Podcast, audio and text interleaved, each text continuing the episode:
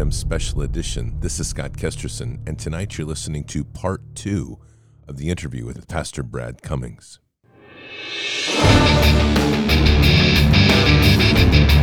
This war is real. Fighting is everything.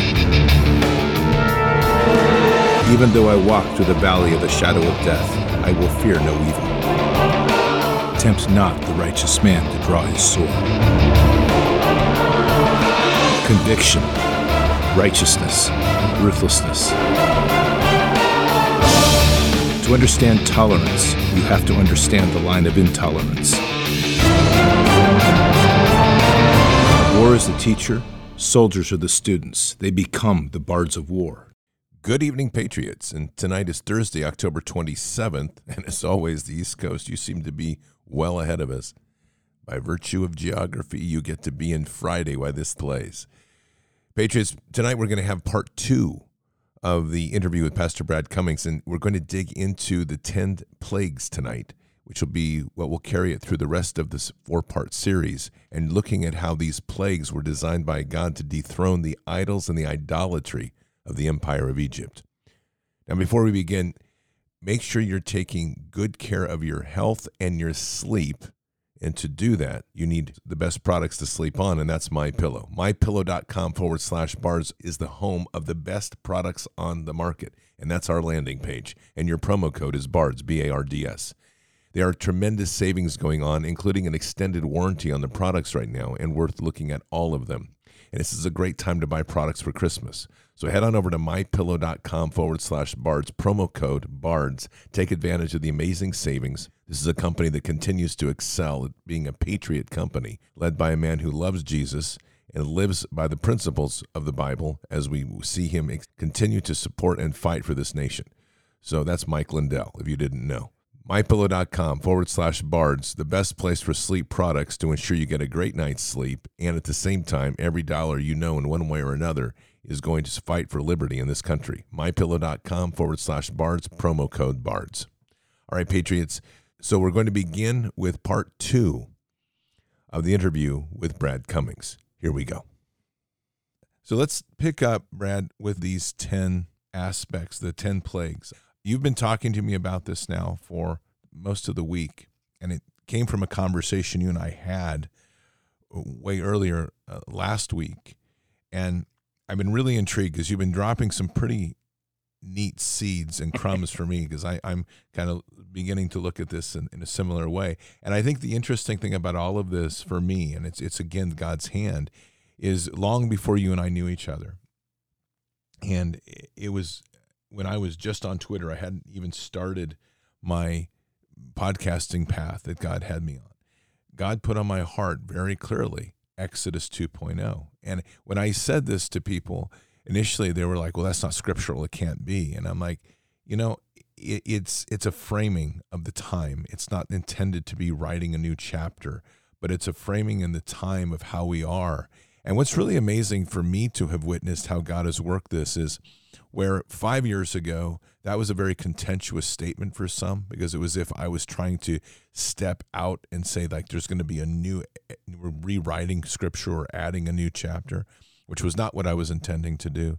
Today, as I talk about this, there is a the evolution in dialogue is I think people are starting to realize that there is really something significant in that framing of Exodus that we're in now because we literally are exodusing this control matrix, this fight against darkness. And so when you started talking to me about looking at the 10 plagues, I'm like, okay, I, this is fascinating. So l- let's kind of start with the framing of that. Yeah. Let, let me um let me give some biblical context so that it isn't just some crazy notion of Exodus 2.0. I mean, it, it in, in the broad scope of scripture, you can see this in the book of Revelation. The kingdoms of this world will become the kingdoms of our Lord and his Christ. Okay? That that's that's that's unarguable. We are told that there's a harlot beast system and we're supposed to come out of her because she's going to be absolutely trounced and judged. So there is your Exodus 2.0. I mean, it says in Romans, so we're not just cherry picking something. That God is seated at the right, you know, Jesus is seated at the right hand of the throne of God, waiting for his enemies to be made a footstool. Well, ha- ha- hasn't been finished yet. That that will be, and that that's that's where you and I have talked a lot about how. Well, I guess somebody's on the field doing some work. If if if he's seated at the right hand and he's waiting for the enemies to be made, that's that's where we get the whole dominion and subdue your enemy um commands that were given in Genesis and it's like we're not finished with those that's that's really our our work to do you know, we're supposed to be praying that the kingdom of, of uh, you know, just as it is in heaven, will be manifest down here on earth. We're supposed to pray that. So that's the global context of the Bible, wherein you could easily say Exodus 2.0. And and and what's happening in Exodus? And in Exodus, God is showing up to a captive people and they're not they're just crying out they're they're giving it to whom it may concern prayers they're they're they're, they're just saying egypt had over 2000 different deities. I mean they they they they ascribed a deity to just about everything under the sun and they ranked them all. And you know i think the reality is is we're not that different today. We just don't talk about it in that same dynamic. But we we we make a good many gods of our creation and we make them in our image as opposed to recognizing we're supposed to be made in his image we tend to make our little self-styled religions out of the things we want to try to understand and make sense of. And and god's showing up into that whole system and he's and he's got like um a couple of essential purposes. He is hearing the cry of people in distress and he's responding. They didn't say, Oh, Yahweh, please, you and you alone come and they're, they're basically just crying out. And God in compassion is hearing them and he's going like, I'm going to, I'm going to send help. I'm going to send a deliverer. I am going to raise up a deliverer and then I am going to show up and I will set them free and I will show all of the other little g gods as empty and powerless, and that there are none other than me. And I don't think most of us, I think most of us are like, oh, that'd be really cool. That's nice. And it's like, well, but the problem is, is what if you actually live your life in such a way that you're sort of worshiping them or you're trusting in them or you're doing, you know, whatever it is you know, I love, I think one of the reasons I've so resonated with you is you're fierce and fearless when it comes to confronting idolatry of any shape or form. And you're wanting to pull your sword out and whack somebody with it. And I'm going like, cool, cool, cool. I, I don't, don't lose that edge. Let's just, with discretion, let's know when we do that moment. But I love the passion. And I sort of feel like I just sort of recognize that's some of the assignment of God on you. And I'm going like, Amen, man. I, I am I am lockstep with you in that. And that does need to be confronted. I think this whole COVID insanity of the last few years has really been this surprise test in our in our bondage of demonstrating to us to every single person on the planet bar none what you actually trust in, what you believe, who and what you turn to because you're frightened, who you turn to for your salvation, what you turn to, how committed to discovering truth you really are or are not. And I, I think this is, you know, I have thought like, gosh, I've got to blow the trumpet. I've got to be one of the watchmen on the wall. I've got to warn everybody. I've got to do everything. And and to some degree, honestly, God has thwarted some of what I thought my ways I was supposed to do that. It's not as if I haven't been raising my voice, but I felt like God, you know, when I when things didn't turn out the way I had wanted them to, God would just kind of tell me to relax and chill out and not be so bothered and I was trying to like, why? He said, Well, Brad, everyone needs to go through this. And I'm going like, yeah, but there's real people dying. And it's like God was not as anxious about that as I had presumed. And and that's been hard for me. I, I haven't really known what to do with that because it's not as if God is not caring. He absolutely cares. But in this whole moment, I've realized, wow, you're seeing this different. And go ahead, jump in. I agree, and I, I just want to segue in here a little. I mean, add to this because, you know, you just said something it really struck me. Is and I told you on that ride down a few weeks ago to Yuba City, and this really amazing ride from Shasta City down to Yuba City, and, and just having this very living conversation with Christ. And what you just kind of hit on is one of those five things on my list as I went across the country was pray for President Trump to be a repenting president in Christ. And as I was kind of going through these, he's like, "Yeah, don't worry about that right now." Hmm. And I, I, I was kind of like, "Okay." He's like, "Don't worry about that." And it was very clear. It's like that has its process in its time. The focus now needs to be to empower people to understand the purpose of where they are, why each person is where they are in this massive play that God's about ready to unfold. That they also need to understand that they're not alone, but that all the trials that we're going through, their faith in Him is going to be critical in building out the communities with the strength and love in Him because they are going to be the bridge. And it's really a, a rather masterful and beautiful look at mm-hmm. things. And to your point exactly, there is no, there wasn't a sense of urgency of find the one person. And this goes back to the idolatry again. We have in this process had an incredible revealing of idolatries.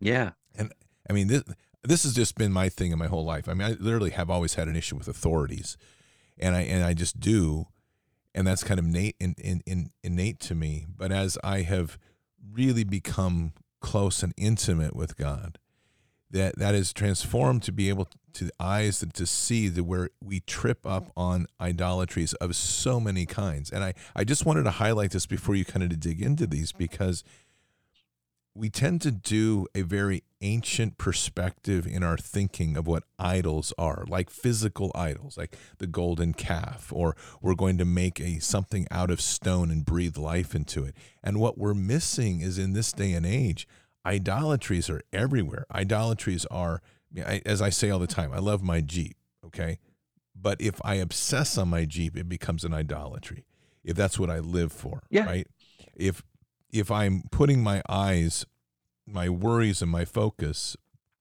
every time something happens on President Trump to fix it, that's an idolatry. He's a man. Respect him, don't like him. That's that's your choice, but don't worship him. When we looked at COVID and COVID comes into our lives and dominates people's lives, we start to realize another form of idolatry, the worship of fear. And the and and these are these levels of control that are in our lives that have been so heavily engineered as we start to peel back those layers of the onion and once again kind of that deep repentance process as we go through it if we're being honest in our heart and we're looking at our lives trying to give our our eyes to as God would want us to see this world we start to realize just how many things around us are shaping us with worship and in worship in the worst way, right? Yeah. So I, I, I, I think that's the, I think that's huge because it is. It's like I don't have something erected in my house that I call an altar that I sacrifice on. But the way I live my life will reveal that very thing. But isn't that one of the greatest tricks here of Satan in this whole place is first he's convinced us that he really isn't real. I mean, he's a large percentage of the population. He's convinced he has no, he's not real. That's falling he's apart conv- right now. right, exactly. And he's convinced many of the churches that he's real, but he has no power because the sacrifice on the cross somehow took care of that. And then we've had this other thing of, well, there's no more idols in our culture because we're not those ancient thing. When we fail to look around and realize that our idols are things like our credit card statement, our, our social credits or our credit card score, our what our house looks like, what we wear, and just on and on the endlessness of idols that have been wrapped around us to where they become normalized to the degree we can't even distinguish idols from the and the idolatry that we live with. And and an awful lot of what we do is more fear driven yes. And so it really is the worship of appeasement. Very well said. I'm i'm i'm what I do, I do out of fear of a bad result. So I spend all this energy in trying to ensure that that bad result can't happen. Um, I don't think people realize that the entire insurance industry is a form of sacrifice and appeasement. There you go. It's the gods of calamity that I want to somehow keep at bay. And I want the guarantee that if I pay the premiums, then I will somehow be okay.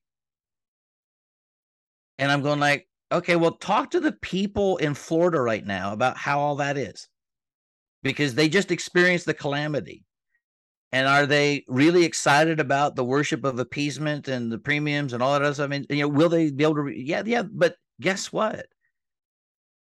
That didn't stop the hurricane.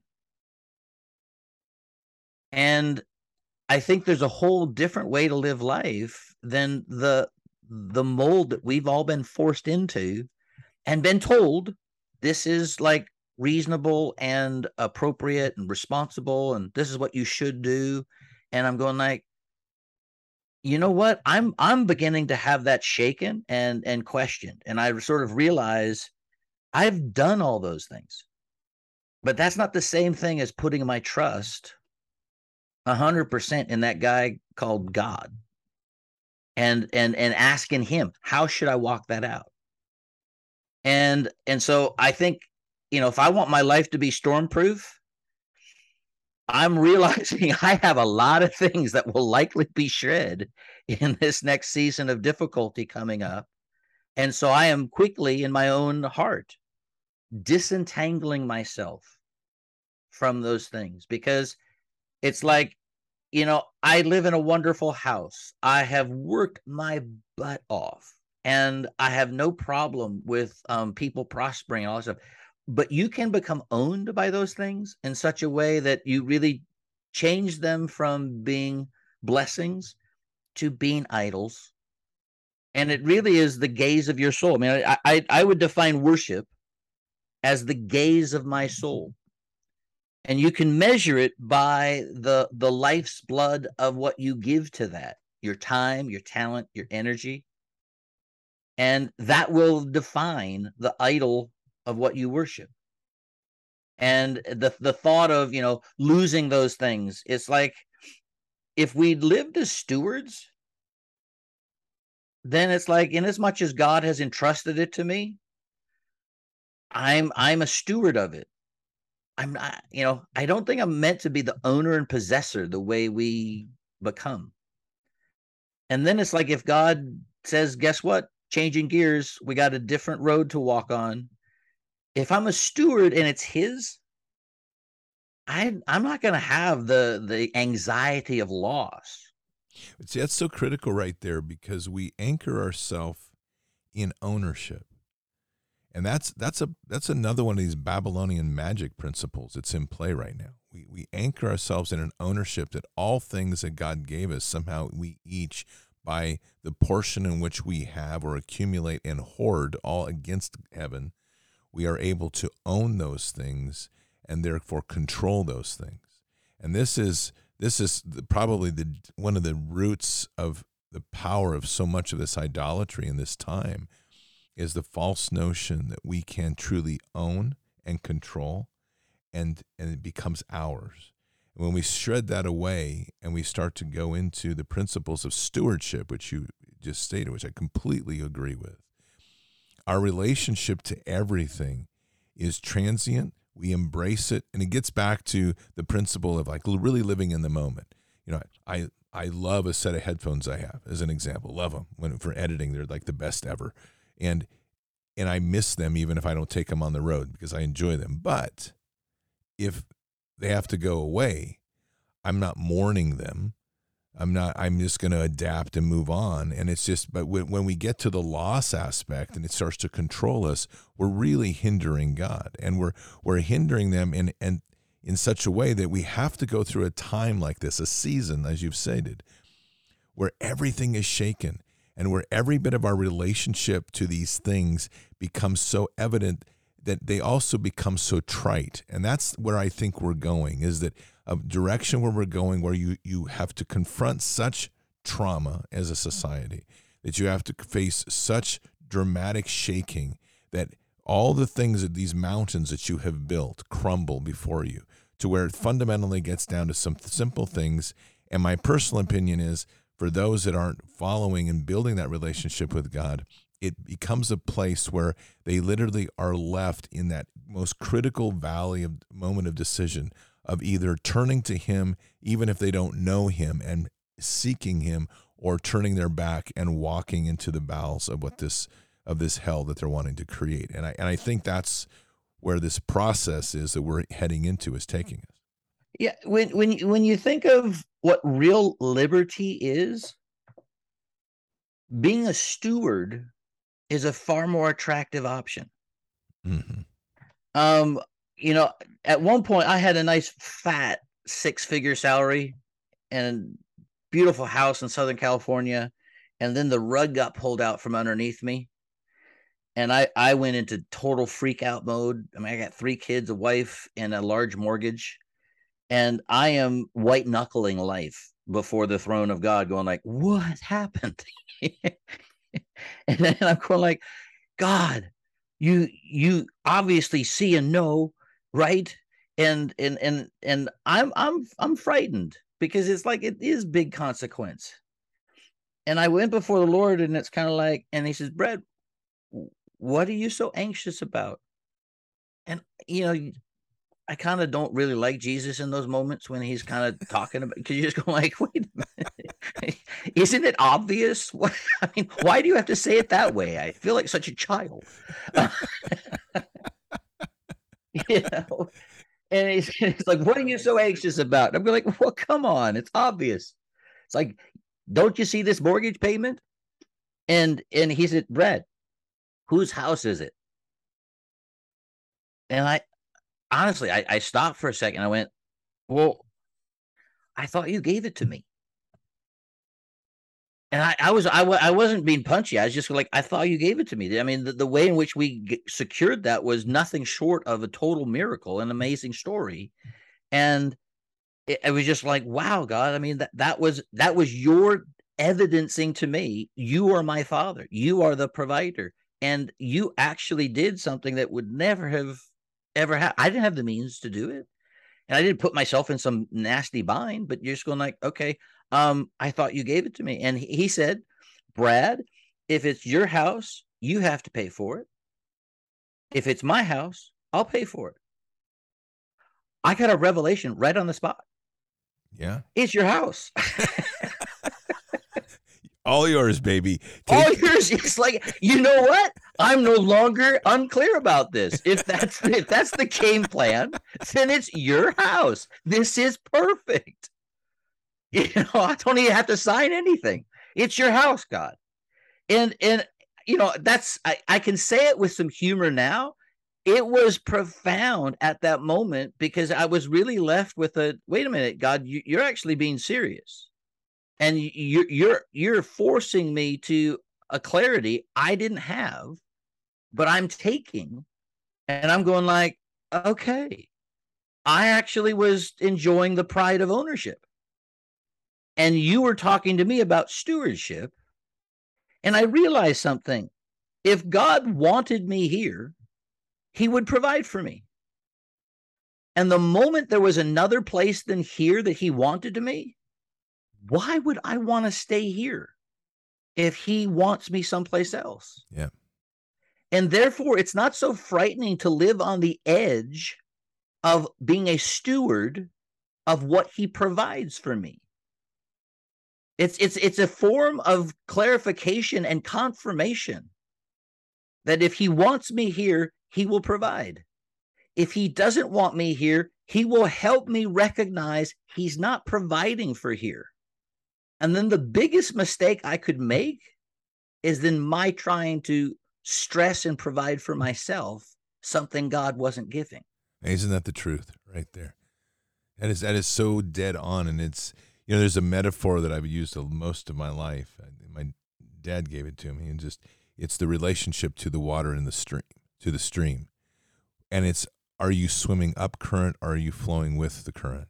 And you know if, if you've river rafted, and I and I yep. have, and you know that even going with the current isn't always easy, like that, or or safe or safe like the class five rapid that suddenly jumps in front of you and sucks your bends your big your your big boat in half, right? To the to uh, the hole we go. yeah, exactly. And submersion and all the other, but nonetheless, you couldn't even imagine going the other way, right?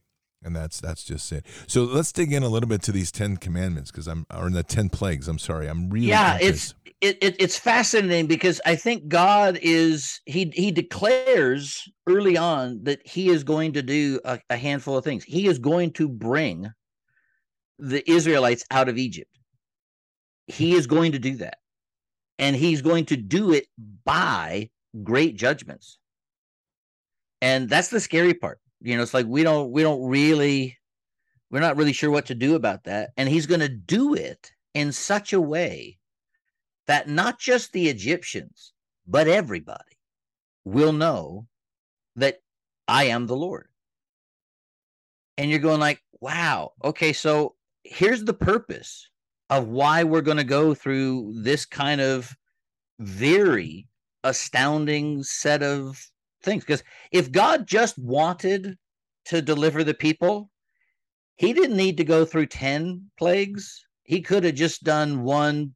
You, all the rest of you that are in my way are dead. Goodbye. And, and they're instantly delivered. But he does them in such a way that there is a progressive unfolding of his executing judgment against Egypt's gods it's not executing judgment against Egyptians. And I think that is like super important to realize. And and and and because everybody experiences the first 3, the Israelites who actually didn't know this God very well, they'd be hard pressed to think that this was a good thing. I mean, serious they they're getting impacted just like everybody else. And mm-hmm. there's not a one of these things that doesn't materially impact the economy of how they live their daily life at every level. It starts there. And when i was looking through these i just sat there and i started to get a different lens going like oh my lands we seem to be having similar things on our horizon that are all being threatened in this very same tangible way. The only difference is I don't know the who the Moses is that is declaring them at his hand. And so that's where I'm part of that's where I'm kind of going like guess what? I don't think God does the repeat business where you know, it would be a mistake to go like, well, if there's an Exodus 2.0, then we have to figure out who Pharaoh is and who Moses is. And, and it's like, no, no, no, no, no. This is under the great canopy of God is looking to deliver his people and to reveal to the rest of the world who, in fact, is God, very God. And he is going to trounce everything else that's not a God and his heart is to reveal himself. He's not having to prove himself. He's not like, gee, I'm going to show them. It's like, no, no. This is how you get free. Is recognizing it's happening. It says in in um, Haggai, everything that can be shaken will be shaken. Why? So that we might receive an unshakable kingdom. And it's like, well, I don't like being shaken. Too bad. It's not really asking whether you like it or not. It's telling you there's a purpose and a reason behind it because God's wanting your life to be built on something that won't be transient. This is moving everything to the permanence of wisdom and what's what's real. And so if if the things in my life that get messed up are being revealed to be transient, temporal, and not those things, if I'm joined to them, I will feel the suffering of loss. If I'm really trying to be joined to Him, that's deliverance. And I think that's really important to not get messed up as we start to really experience difficulties. And um, you remember the the the first thing when Moses shows up? Um, I'm not gonna like give chapter and verse to everything because I, I I more like to tell a story as opposed to just let's preach. Um, but when they first show up, Pharaoh doesn't know who the Lord is. And so when Moses shows up, and and you know, it might be that Pharaoh knows who Moses is, might be, but we're not guaranteed that you know just that the you know the um the Prince of Egypt version that Steven Spielberg and Jeffrey Katz put together. I, I don't know that they're exactly right on everything, but the reality is Moses comes back and he basically says, I got a message and you're to let my, you know, God says you're going to let my people go. And Pharaoh actually believes he is the supreme God. It's his job to keep all the other gods in order and to keep everything functioning. And so he is really the son of the supreme God in flesh. And he's goes like, I don't know who the Lord is. I don't I don't know his voice, and I'm not interested in doing what you said. And so you have this first showdown before we ever get to the plagues.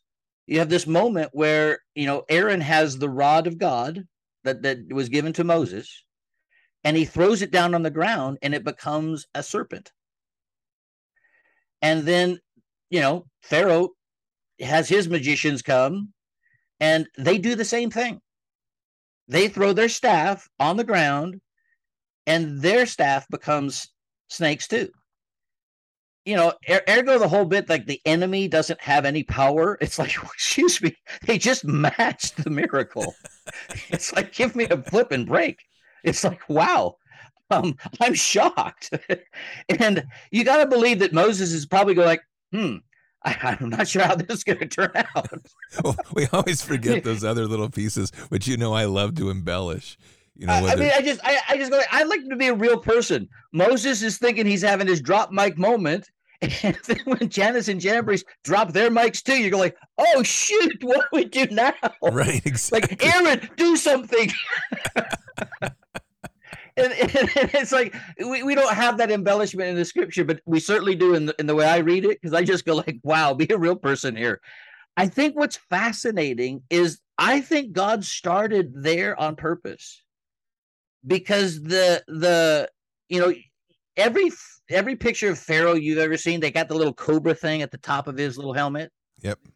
That's this god called Nebuchadnezzar and it's like it's considered the original snake. This is like the supreme god in the Egyptian deities, and he's really the one who's in charge of your afterlife.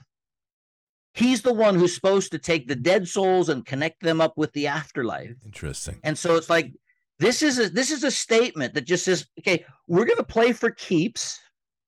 And we're going to start with your supreme God that's right on the top of your head. And and they have in their story that their God, the reason he's the supreme God is he has in their own legends eaten seven other snakes before. He is the supreme deity. And the showdown right now is Moses, you're coming to me in the name of the Lord. And what's his name? I am that I am. Well, gee, that doesn't really make a whole lot of sense to me. You know, it's like I don't really care who this God is. And so the Israelites have a God. Great. They're our slaves. I don't care. I I am the living embodiment of God, and I worship, you know, these gods of which I am the the, the representative. And so this is a showdown right now, but it's playing for keeps and it's playing for all eternity. And then Moses, a snake, eats the other snakes. now they don't have two staffs. Right. You're going like whatever it was that you did, you're not getting it back. And he just consumed all your power. And he now just made a statement of your eternity. This God is greater than every other thing that you said. We're going to start there.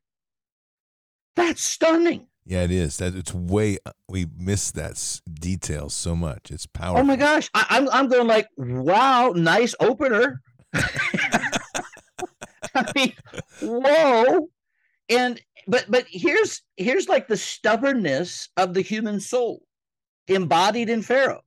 So I'm still not going to do it, and so he doesn't let the people go. And I'm just going like, wow. I would have thought that that might have shook him a little bit. Nope. We'll just get a few more staffs, you know. Okay, nice parlor trick. He tries to dismiss it. I'm like, that's not a dismissible parlor trick. Not at all. Okay. Your your So- your two gods just got consumed by this. Well, it's not just two gods, it's your symbol of everything and your eternity just got swallowed up by this God who is in charge of all of that. Wow. Yeah. He just trounced your entire belief system as the opening act. And it's like, wow. But I think we really are. I think one of the one of the one of the most difficult things in all of this is you see this progression in Pharaoh as he hardens his heart and then his heart gets hardened. He hardens his heart and his heart gets hardened. And the first six judgments talk about how it's the hardening of Pharaoh's heart, which is why we're having to go to the next round.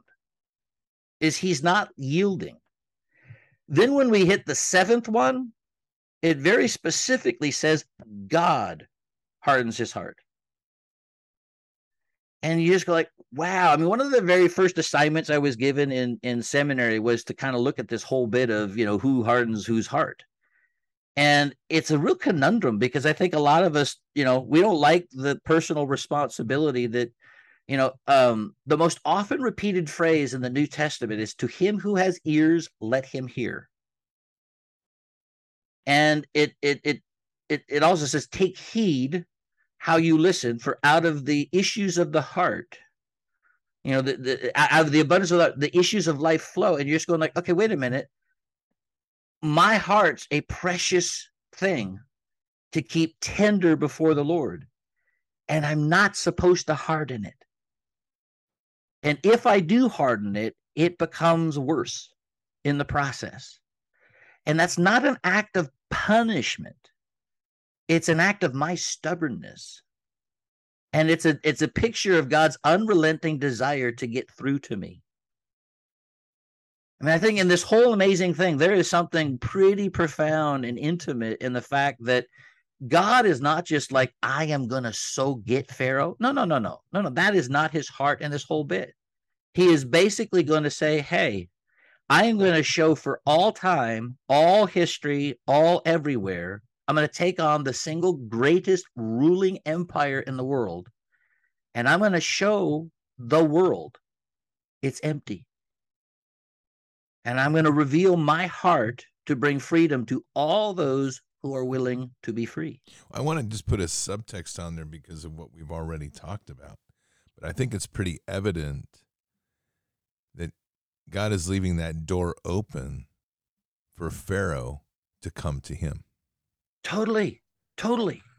And and I think that's very profound because obviously by the opening act, as you well as you told that story well, God can do anything he wants. He could strike it down. But this isn't the process. And I think this is where in the modern day we we stumble because people will say things like, I can't wait till Jesus takes me out of here. Father, when are you going to come? We need we need Christ to come into this and fix this. The the back to the principle of a kind of a 2.0 exodus is it's the process of the exodus that we're going through here that is bringing his children back to him and awakening a nation to a greater understanding of who the one God is. Yeah. And, and this is so important in this time for people to really understand because this isn't and it gets back to even what you said earlier god is not isn't urgent about some of the deaths that are happening and we're saying why why why why why and it's like there is a process we got here by a lot of our own hand our, our poor stewardship our walking away from him there's now a process to bring us back without taking us to the point of civil war, blood feuds, and we can go on the list. And I think when we look at the, the Egyptian story, one of the things that's very striking is there's no civil war that happens. There's and that's there's no violent uprising that happens. God is bringing he was bringing a judgment on uh, judgment. I think you were saying it's a little different term, but nonetheless, he's bringing judgment on the land, and he's letting and everybody in one capacity or another has to now suffer through these plagues and their different capacities. Life changes, value changes, everything that they had relied on and become accustomed to is shaken and torn down right from the very opening act with the two serpents that are now consumed. That now, by definition of what you've explained, they don't even have a gateway to their afterlife now. It's gone. It got eaten right there in front of Pharaoh. yes.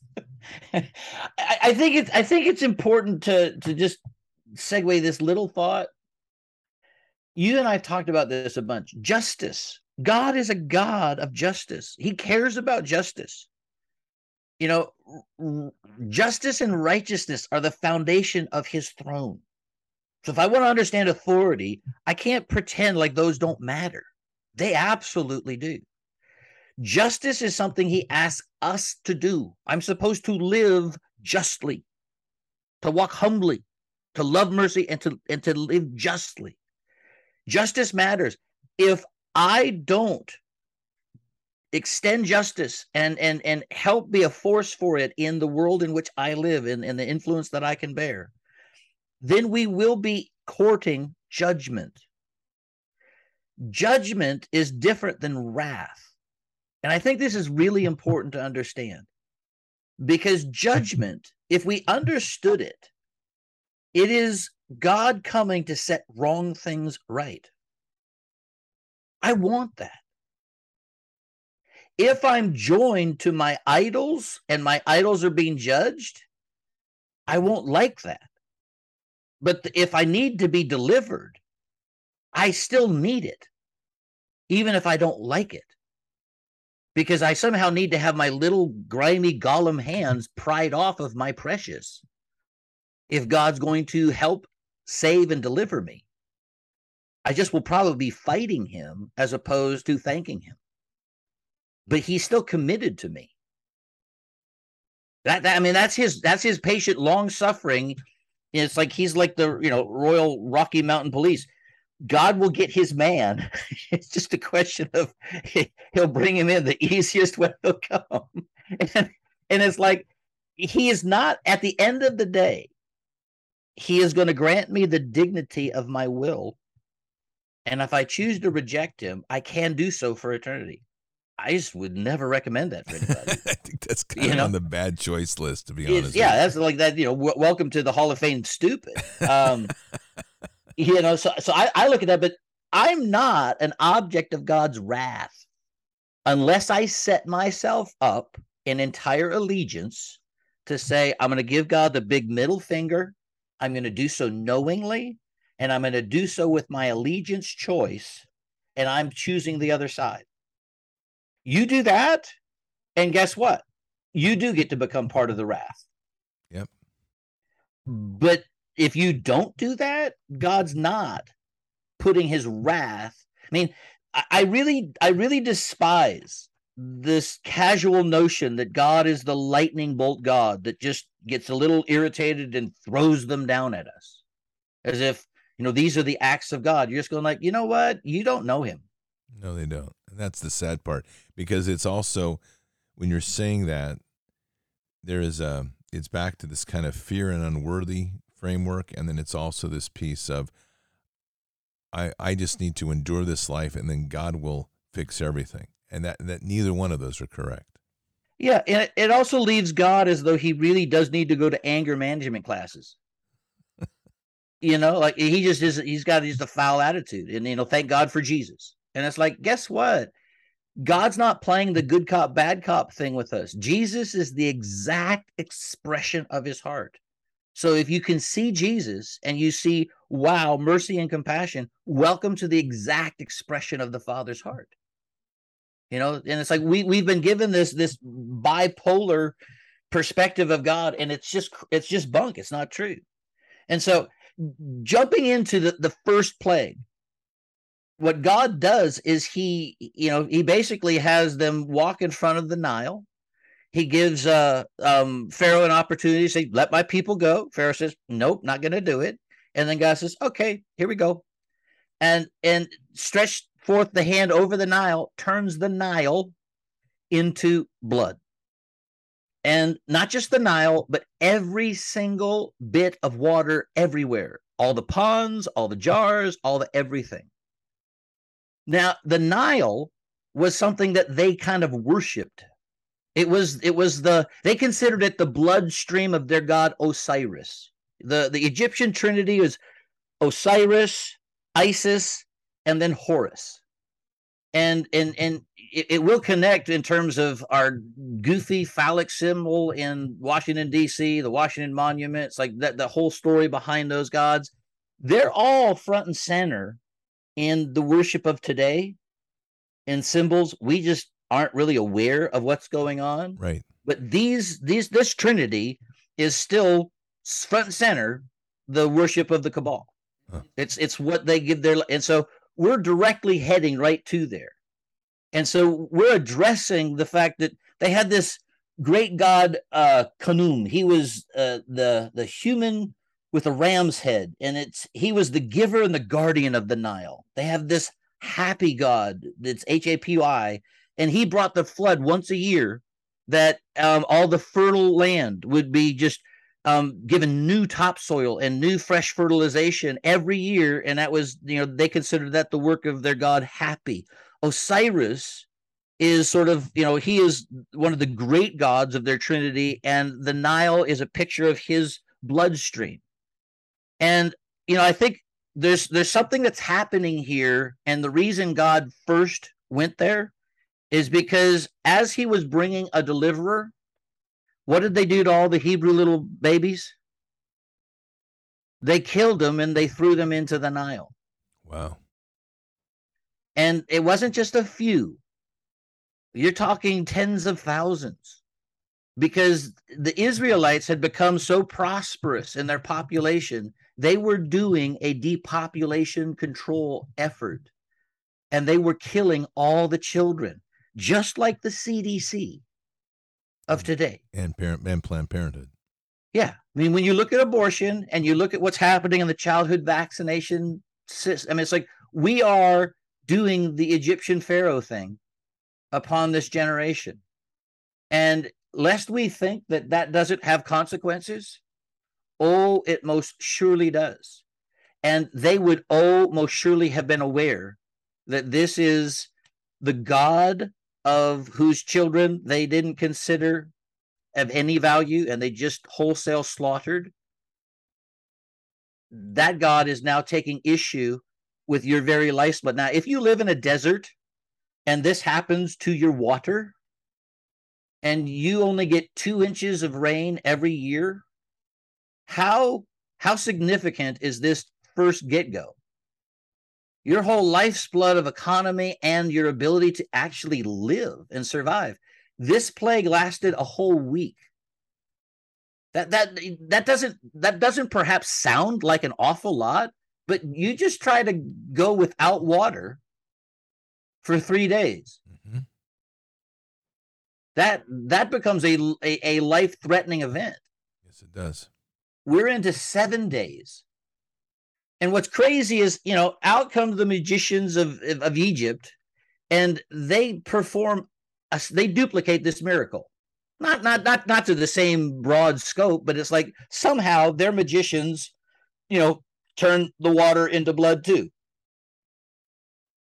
I find that again extraordinary. Going like, one, how did they do that? And two, wow, what meaneth that? And I don't know that it, but but guess what? They could duplicate the act. What they couldn't do is undo the undo the outcome. Right. That's a huge one right there. And so you just go like, wow, guess what? Um, God showed mercy at the end of seven days, and he stopped this. We would have had a total extinction event had he not. Yep. And so I, I look at that and I'm going like, wow, they worshipped the gods of the Nile. Their physical economy, their their the key to their whole life and their trade, everything was the Nile. So God is demonstrating again, it's like I just swallowed up everything that relates to your eternity and your entire belief system. Now I'm going to touch the very physical thing that's the, the central heartbeat of your existence that you rely on for physical well being, and your entire economy is related to this. Would God do that to America and the globe? Uh, yeah, coming to a theater near you. Exactly. I mean, I just go like, wow, they had gods that were the guardians of the fish and the fishermen and and and the Nile. And guess what? Their gods who were supposed to be guarding all this are powerless to stop it. And I don't know what the names of our gods are, but God is going to touch the dollar because it is it is it has been the the bad thing that has destroyed many many other people in in in worship of it the death toll surrounding it and human trafficking and just murder and, and war and all. I mean, that God needs to be judged. And we need to be freed from it, whether we whether we see that as mercy to us or not. Well, we've seen some of this. Some of the gods were politicians. We've seen institutional worship has been slaughtered pretty heavily. We've seen the fake church, the false teachings of the church and those doors shut with COVID. Yeah. And the the definitely the dollar is right up there with one of the backbones. And it's interesting because as with the, the turning water to blood that without the ability to pr- conduct commerce it, uh, it affects commerce. You are going to have the same thing with the dollar. It's already happening. That that that's why i sort of tossed in the parallels like you know what? The dollar is our nile. It is. And and it is rather stunning to me that the Mississippi is down 60 feet. Yeah, it's amazing. And they can't move. And you're just going like, what the heck? I don't I mean, it's not been on the news. I've only heard of it through all you know, alternate sources, and you're just going like, no flipping way.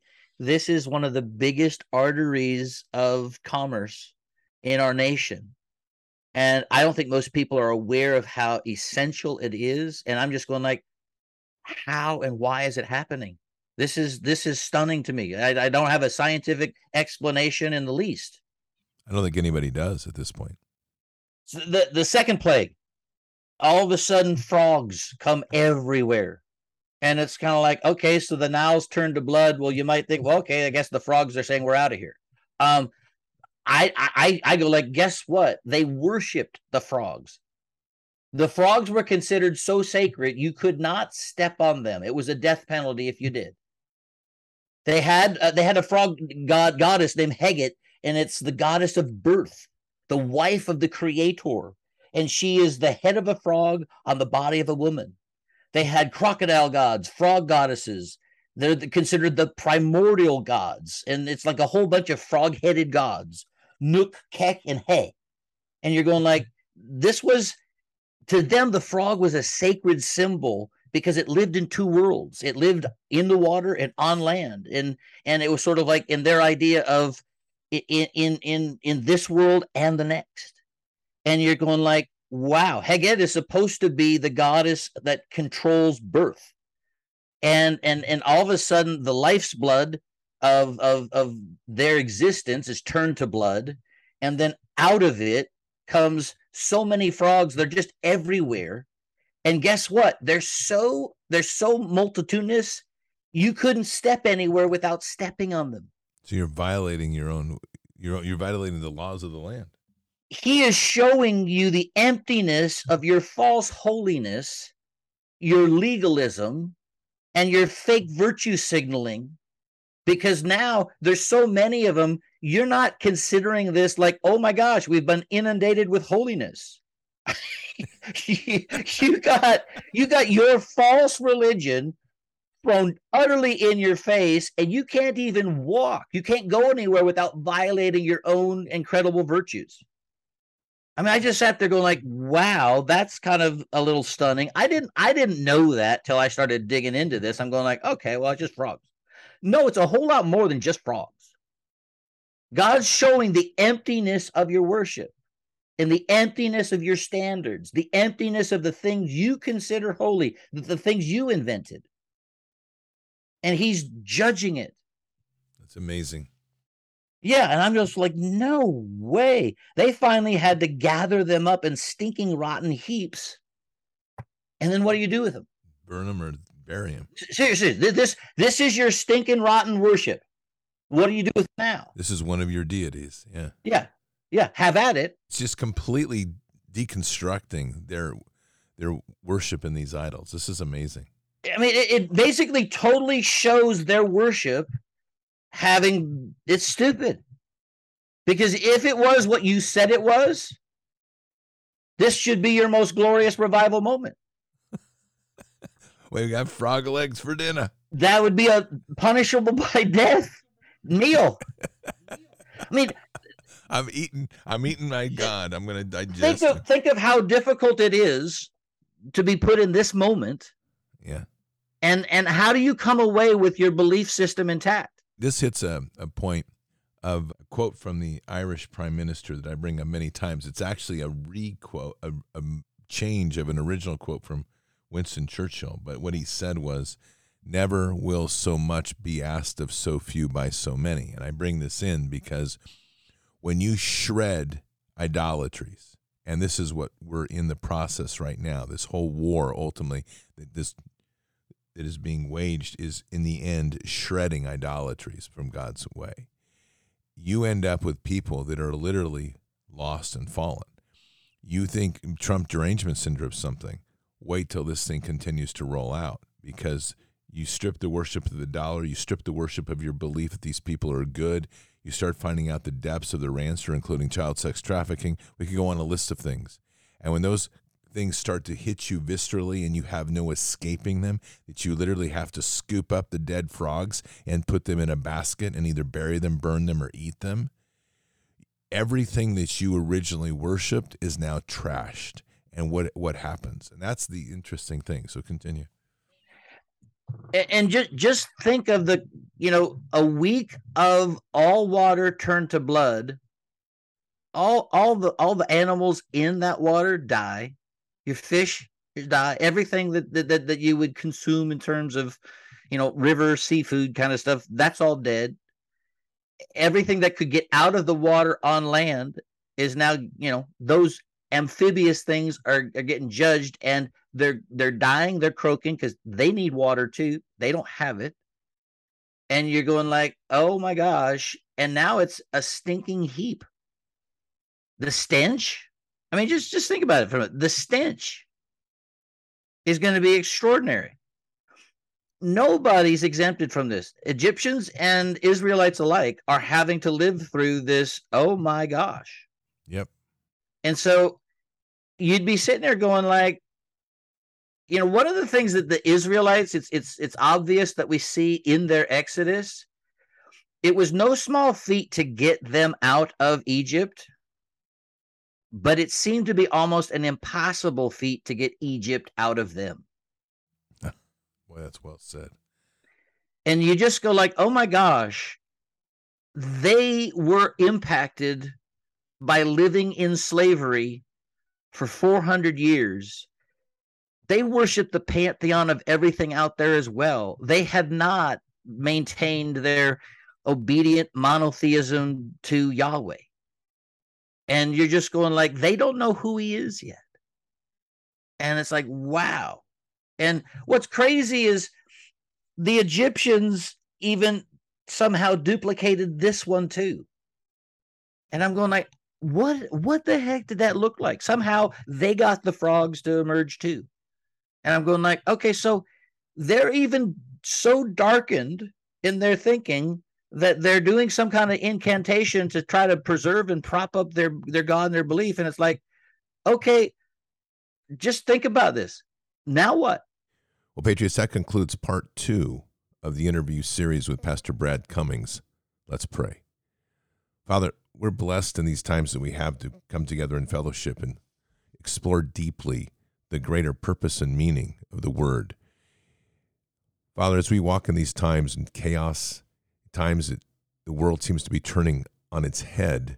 We just pray that people will continue to dig deep into you and stay away and avoid the temptations of the idols and the idolatries that are so pervasive in our culture. As we learn from the past, let us be see more clearly in the present and the future as we walk with eyes that you give us and ears that you give us to hear. Guide us and protect us. Let our love be true to you in all that we do. And we say these things in Christ Jesus' name. Amen. Patriots, and the biggest lesson I think we get out of these plagues as we're beginning to look is just how deep and pervasive idols are and idolatries are. And this is one thing that I'd encourage you to pay attention to as we move forward in this series. We are a world now that is riddled, laced, woven together, however you want to say it, with idolatries, and it's incredible how much is done in our world to steer us away from our one purpose here, which is to live through and with Father God. Keep your head up and your eyes forward. Never bow to evil. Never relent. Always press into the fight. God is with us. He'll never forsake us. And in the end, God will always win.